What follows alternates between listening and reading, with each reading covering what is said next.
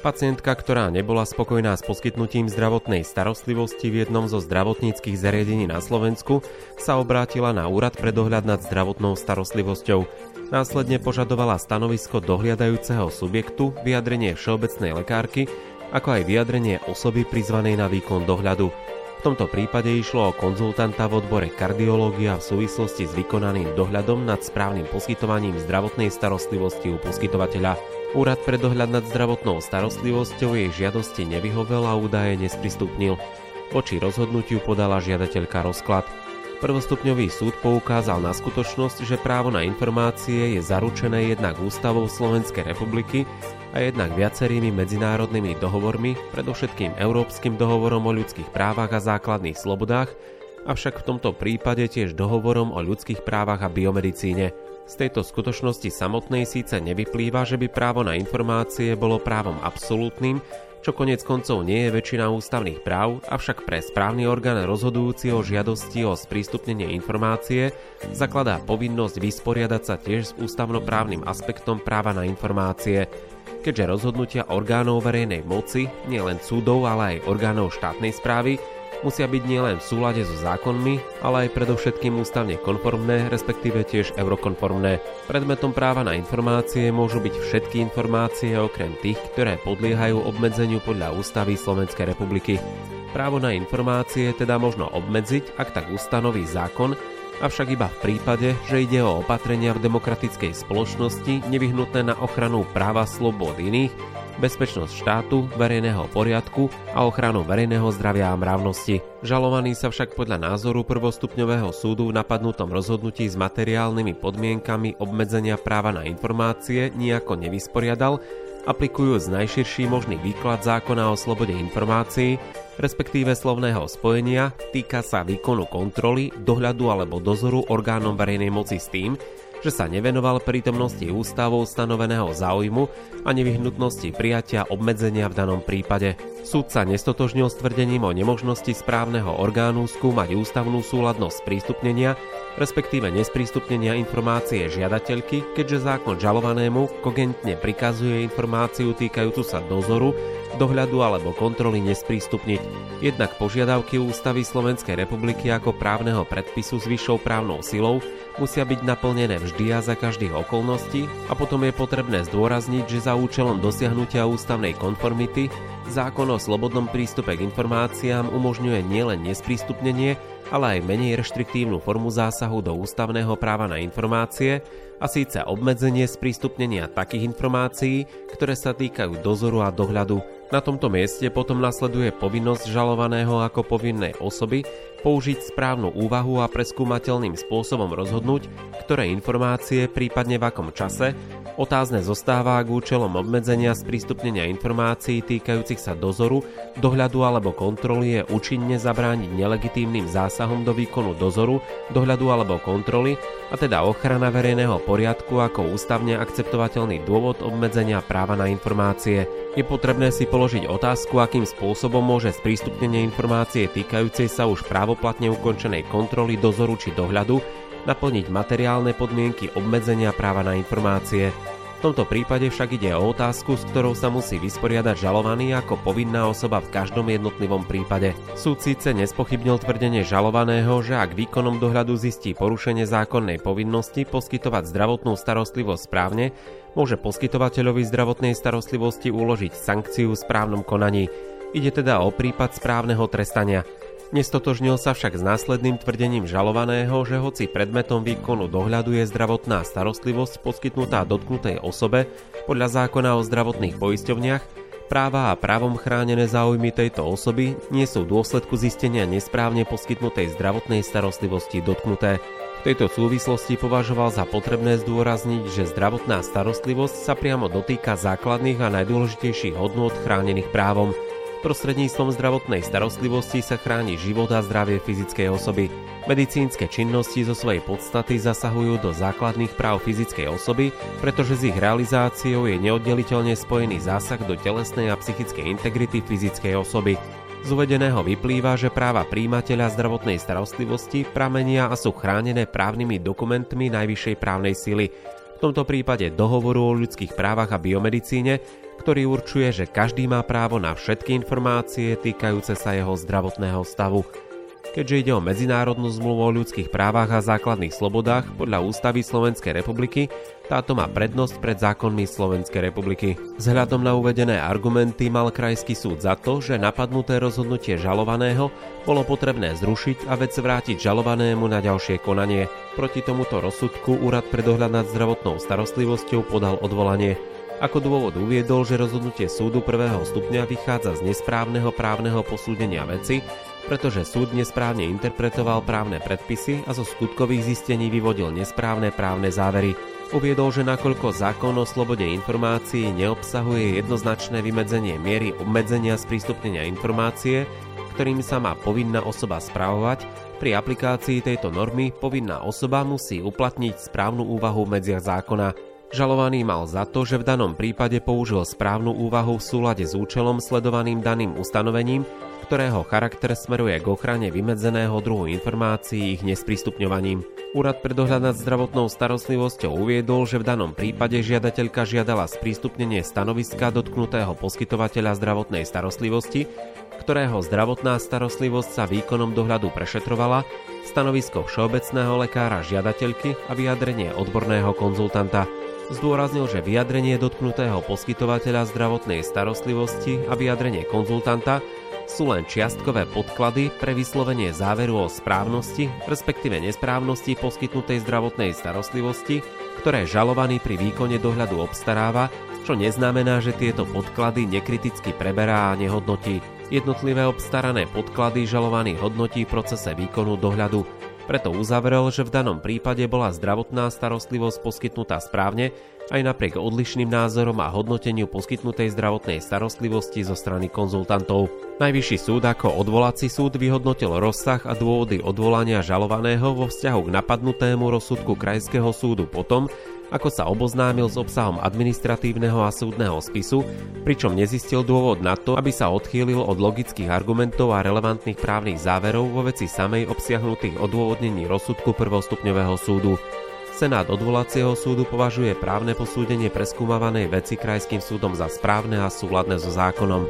Súd skonštatoval, že zákon o slobode informácií má všeobecnú subsidiárnu povahu prameňa práva na získanie informácií v tých prípadoch, kedy neexistuje osobitná právna úprava a informácie sa subjektu požadujúceho sprístupnenie informácie bezprostredne dotýkajú. V týchto prípadoch nedochádza k potenciálnemu konfliktu so zákonom o ochrane osobných údajov ani s iným prameňom práva chrániacim osobitný verejný záujem. U iných subjektov by takýto konflikt existoval. V prípade, že informácie týkajúce sa zdravotného stavu žiada subjekt, ktorého sa tieto informácie bezprostredne dotýkajú, je povinnosťou orgánov verejnej správy, ktoré nimi disponujú mu požadované informácie sprístupniť. Za stavu, že v posudzovanej veci nešlo o informácie týkajúce sa výkonu dohľadu, pričom žiadateľka predstavuje osobu, ktorej sa objekt dohľadu priamo dotýka aj podľa názoru odvolacieho súdu, zákonné podmienky pre sprístupnenie týchto informácií boli splnené.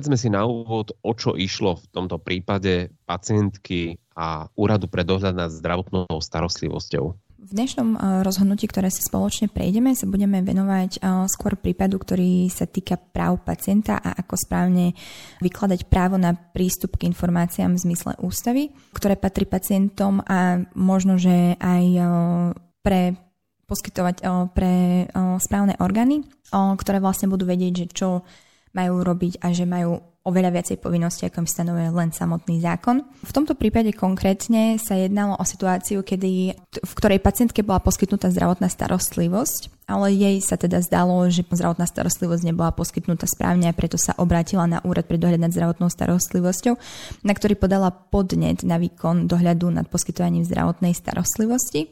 Následne e, zo strany úradu pre dohľad bol vykonaný dohľad a výsledkom daného dohľadu bolo, že zdravotná starostlivosť bola poskytnutá správne a teda nedošlo k žiadnemu pochybeniu zo strany poskytovateľa. S čím vlastne pacientka nebola spokojná, dalo by sa povedať, pretože následne sa informovanou žiadosťou v zmysle zákona o slobodnom prístupe k informáciám obrátila na Úrad pre dohľad nad zdravotnou starostlivosťou od ktorého vlastne požadovala sprístupnenie stanovísk dohliadaného subjektu, teda poskytovateľa zdravotnej starostlivosti, ako aj vyjadrenie jej všeobecnej lekárky, ktorá sa k celému zdravotnému stavu vyjadrovala a zároveň nakoniec požadovala aj vyjadrenie osoby prizvanej na výkon dohľadu, čo je vlastne odborník, ktorý vlastne posudzoval to, či tá zdravotná starostlivosť bola alebo nebola u poskytovateľa poskytnutá správne.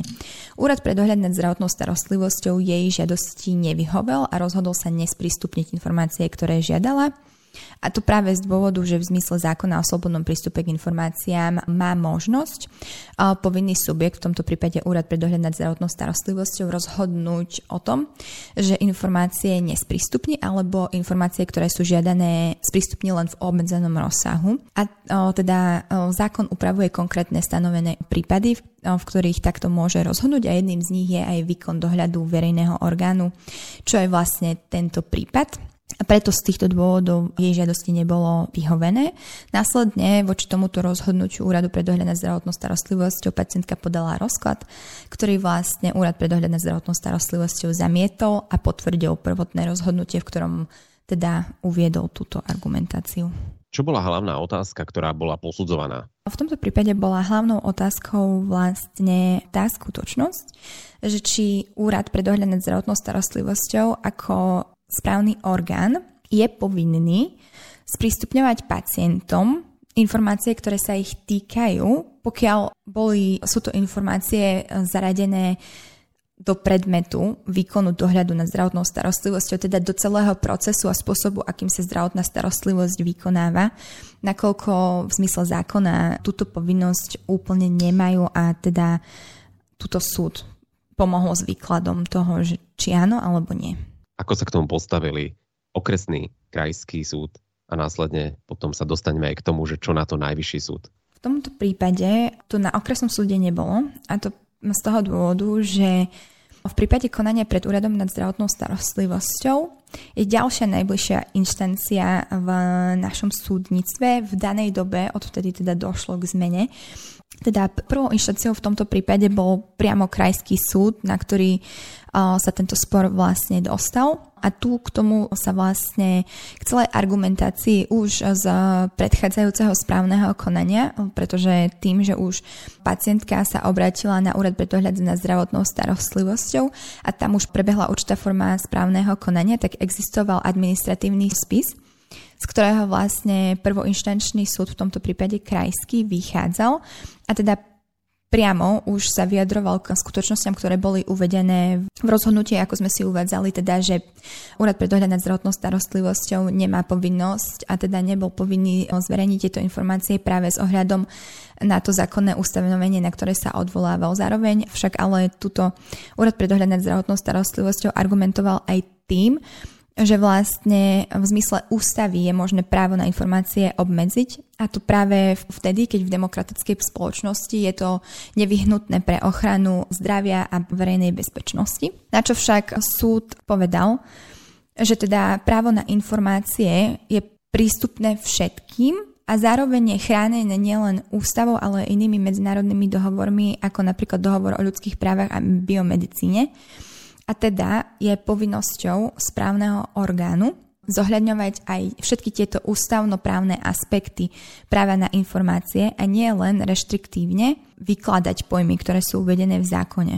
Súd podal aj výklad toho, čo je obsahom práva na informácie a v zmysle ústavy, ako vlastne argumentoval aj Úrad pre dohľad nad zdravotnou starostlivosťou, je možné právo na informácie obmedziť, aké podmienky musia byť splnené a aká úvaha musí prebehnúť na strane správneho orgánu na to, aby mohlo vôbec dôjsť k takémuto obmedzeniu, na čo sa vlastne súd vyjadril, že zo strany Úradu pre dohľad nad zdravotnou starostlivosťou v rozhodnutí, ktoré bolo pacientke doručené, nie je možné bádať takúto správnu úvahu a teda nedošlo k naplneniu základných predpokladov na obmedzenie práva na informácie.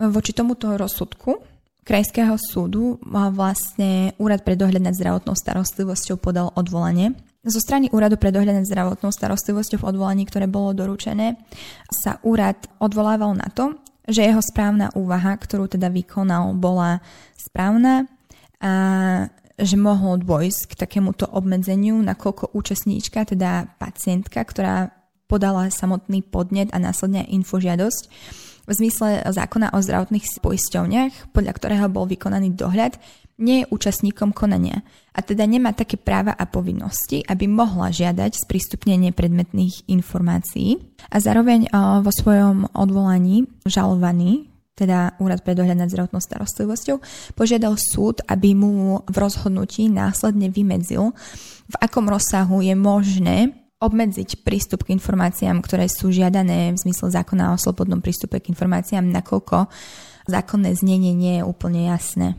A nakoniec sa prípad dostal pred najvyšší súd. Ako to dopadlo? Nakoľko Úrad pre dohľad nad zdravotnou starostlivosťou ako žalovaný podal odvolanie voči prvostupňovému rozhodnutiu, tak sa konanie presunulo na Najvyšší súd Slovenskej republiky, ktorý je v tomto prípade aj odvolacím súdom. Najvyšší súd Slovenskej republiky vlastne celý prípad posúdil a v konečnom dôsledku dal za pravdu pacientke, ktorá argumentovala vlastne v celom konaní tým, že údaje, teda informácie, ktoré žiada, nie sú predmetom výkonu dohľadu, teda sa netýkali skutočnosti celých postupov, procesov, informácie o tom, kto vykonával dohľad a aké tam bolo to ich interné dianie, ale pacientka žiadala vyslovene iba informácie, ktoré sa týkali jej zdravotného stavu.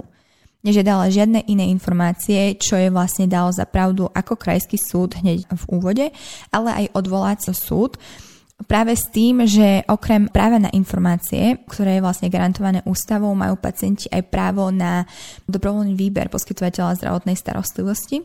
A tieto dve práva videl v nich prepojenie, nakoľko pacientka z stanoviska, ktoré vydala jej všeobecná lekárka, mohla sa rozhodnúť alebo teda začať zvažovať, že či ten poskytovateľ zdravotnej starostlivosti, ktorý jej aktuálne poskytuje zdravotnú starostlivosť, je adekvátny a teda či je s ním spokojná.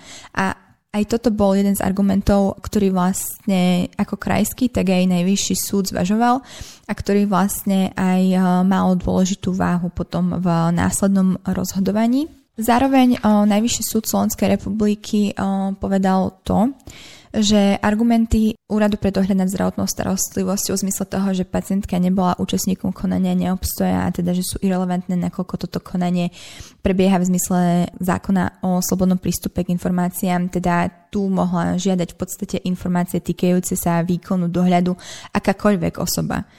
Tu je presne toto dôležité spomenúť, že v zmysle zákona o slobodnom prístupe k informáciám má ktokoľvek možnosť podať informovanú žiadosť a sa obrátiť na akýkoľvek subjekt a žiadať od neho zverejnenie informácií. A práve z toho dôvodu, že to môže urobiť naozaj ktokoľvek, je v tom zákone stanovená reštrikcia, ktorá umožňuje povinným subjektom nezverejňovať informácie, ktoré by mohli nejakým spôsobom uškodiť v podstate. Avšak v tomto konkrétnom prípade sa tieto informácie, ktoré pacientka žiadala, týkali práve jej zdravotného stavu. Dohľad nad zdravotnou starostlivosťou bol zároveň vykonaný na jej podnet. V konečnom dôsledku Najvyšší súd Slovenskej republiky dal za pravdu pacientke, keď povedal, že vlastne s ohľadom na všetky argumenty, ktoré boli uvedené z jednej aj z druhej strany, že tieto informácie sa týkali práve jej zdravotného stavu. Ona sama podala podnet, nežiadala žiadne informácie, ktoré sa týkali procesu a spôsobu výkonu dohľadu. A preto je potrebné jej všetky tieto informácie sprístupniť.